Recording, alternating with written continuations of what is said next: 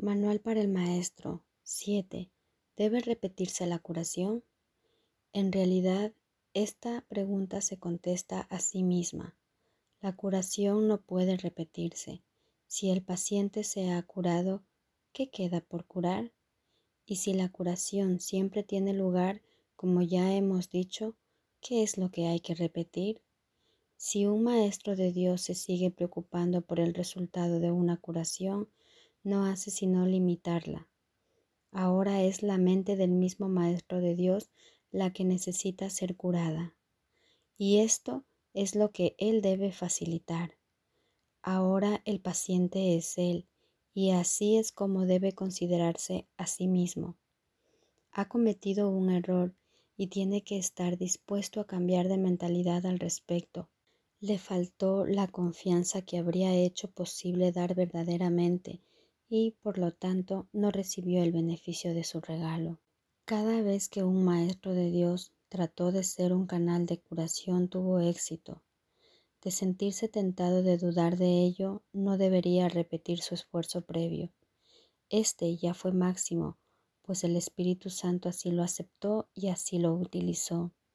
El Maestro de Dios tiene ahora ante sí solo un camino a seguir tiene que hacer uso de su razón para decirse a sí mismo que le ha entregado el problema a uno que no puede fallar y debe reconocer que su propia incertidumbre no es amor, sino miedo y por consiguiente odio.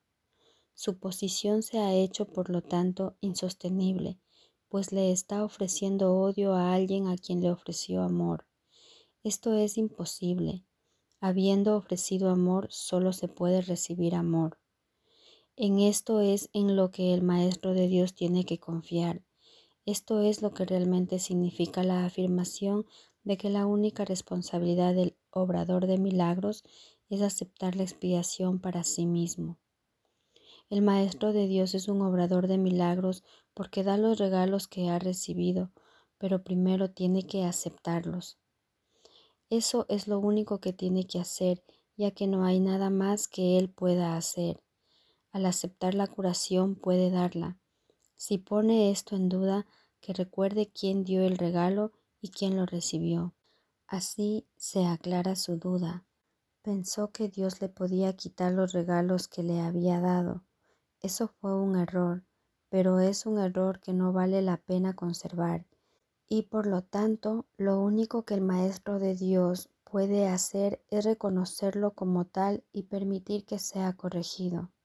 Una de las tentaciones más difíciles de reconocer es que dudar de la curación debido a que los síntomas siguen estando presentes es un error que se manifiesta en forma de falta de confianza. Como tal, es un ataque. Normalmente parece ser justamente lo contrario, no parece razonable en un principio que se nos diga que preocuparnos continuamente es un ataque. Tiene todas las apariencias de ser amor, mas el amor sin confianza es imposible, ya que la duda y la confianza no pueden coexistir, y el odio es lo opuesto al amor, sea cual sea la forma en que se manifieste. No dudes del regalo y te será imposible dudar de sus resultados. Esta es la certeza que les da a los maestros de Dios el poder para ser obradores de milagros, pues han depositado su confianza en Él. Dudar de uno mismo es la causa fundamental de que se dude del resultado de cualquier problema que se le haya entregado al Maestro de Dios para que lo resuelva.